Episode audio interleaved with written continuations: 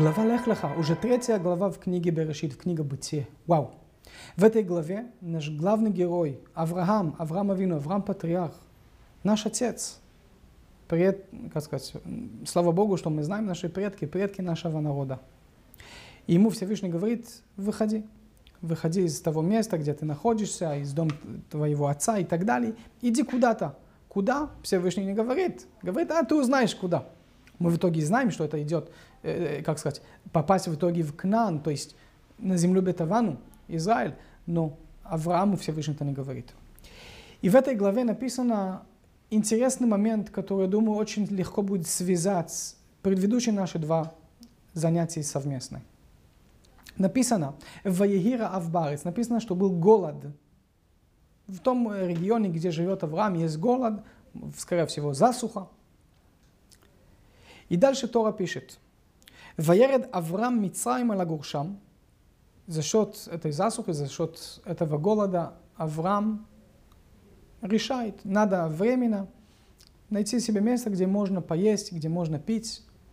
И Авраам решает, написано в Торе, спускаться в Египет, то есть выйти из Израиля и э, зайти в Египет и там пожить, потому что там вроде бы есть и что поесть, и есть вода пить. Веред Авраам Мицраим Алагуршам, жить в Египте. Ки кавед хараав барец. Почему? Почему в Египет? Потому что очень тяжелый, эм, очень тяжелое состояние голода на земле. И здесь очень интересный вопрос, как э, мой учитель Равшерки говорит всегда. То уже сказала, что был голод на, земле, на земле. Зачем еще рассказать Авраам ушел в Египет, потому что был голод. Масло масляно. Зачем так? О, и здесь в этом вопросе есть и ответ. Авраам ушел не только потому, что там, где он находится, есть голод, то есть нету что есть, нету вода пить, а он тоже идет куда? В Египет, там есть другой голод. Верно. Там есть пшеница, там есть вода, есть Ниль но там другой голод. Там голод, он духовный голод. И из-за этого Авраам идет туда, чтобы наполнить, чтобы насытить голод Египта, духовный голод. После грех Адам и Евы, Адам и Ева упали, вышли из Эдемский сад, Ган-Эден. В этот момент можно сказать, что и человечество было разделено на маленькие искорки, на маленькие осколки – которые можно их описать в четыре главных э, частей. Как и э, тот источник воды, который был в Эдемский сад, был един источник воды, одна э, река, которая несла всю жизнь там. Но в э, момент выхода из Ган-Эден, из Эдемский сад, она разделяется на четыре.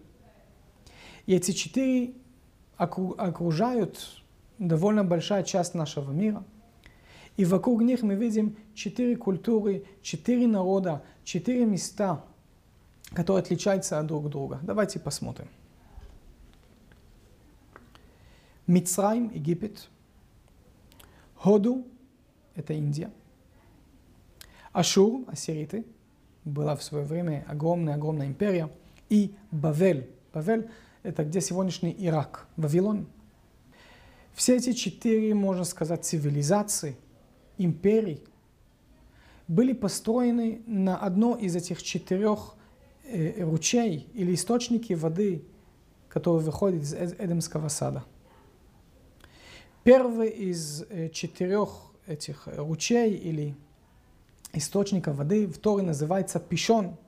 Пишон это есть Ниль, это есть то, что дает изобилие Египту. Второе который продолжается из Эдемский сад, называется второй Гихон. И Гихон означает в наше время, то есть для, для тех, кто знает географию Ближнего Востока, это есть ручей Генгас или Гангас, я не уверен, что я говорю это правильно, там, где ассиритяне были. И уже остальные два, это Хидекель и Прат, который до сегодняшнего дня так и называется, Хидекель и Прат, там, где как раз Ирак, где Вавилония, вот в том районе. В начале человечества, после греха Адам и Ева, человеческое, человечество раскадывается во всему миру. Разные тенденции, цивилизации совсем другие, разные языки. В каждом из этих мест есть что-то хорошее, есть что-то плохое. И как мудрецы Кабалы говорят, задача народа Израиля, который является другая уже абсолютно цивилизация, это поднять искры из клепот. То есть это войти во всех этих местах, во всех эти четыре цивилизации, и там поднять благословение Всевышнего и раскрыть для всего мира. Из-за этого у Авраам э, говорится в, здесь в Торе, «Венивреху веха коль мишпехот адама». В твоей заслуге Всевышний говорит Аврааму, будут благословены все народы мира. Но слово «невреху» от слова, э, э, от слова Слово «невреху» от слова «авраха» обозначает на иврите объединение. Объединение. Все эти осколки, внести их все вместе в какое-то определенное единство, которое в ней не надо, чтобы все были то же самое, а единственное, которое в ней каждый из нас может держать и продолжать развивать свою индивидуальность, как часть одного большого. Это одно из объяснений, почему так много раз народ Израиля выходит в какое-то изгнание. Есть даже сегодня разные ответвления, разные движения внутри народа Израиля, внутри иудаизма, которые поставили себе это в цель быть во, всему, во всем мире и поднять искры, делать там положительные действия, учить Тору и так далее. Но, несмотря на то, что действительно это очень важно, вот мы живем в диаспоре, мы также это делаем, практикуем, слава Богу, не забыть, что в итоге из Египта мы вышли, были исходы из Египта. И все царства Египта в итоге мы могли нести с собой в землю бетованную в Израиле. После всей изгнания в Европе и все разрушение, которое там было, тоже оттуда мы смогли взять богатство и сокровища с нами обратно в Израиль.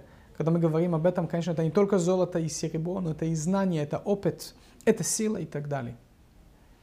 И из-за этого то, что мы видим в Лехлеха, из одной точки зрения.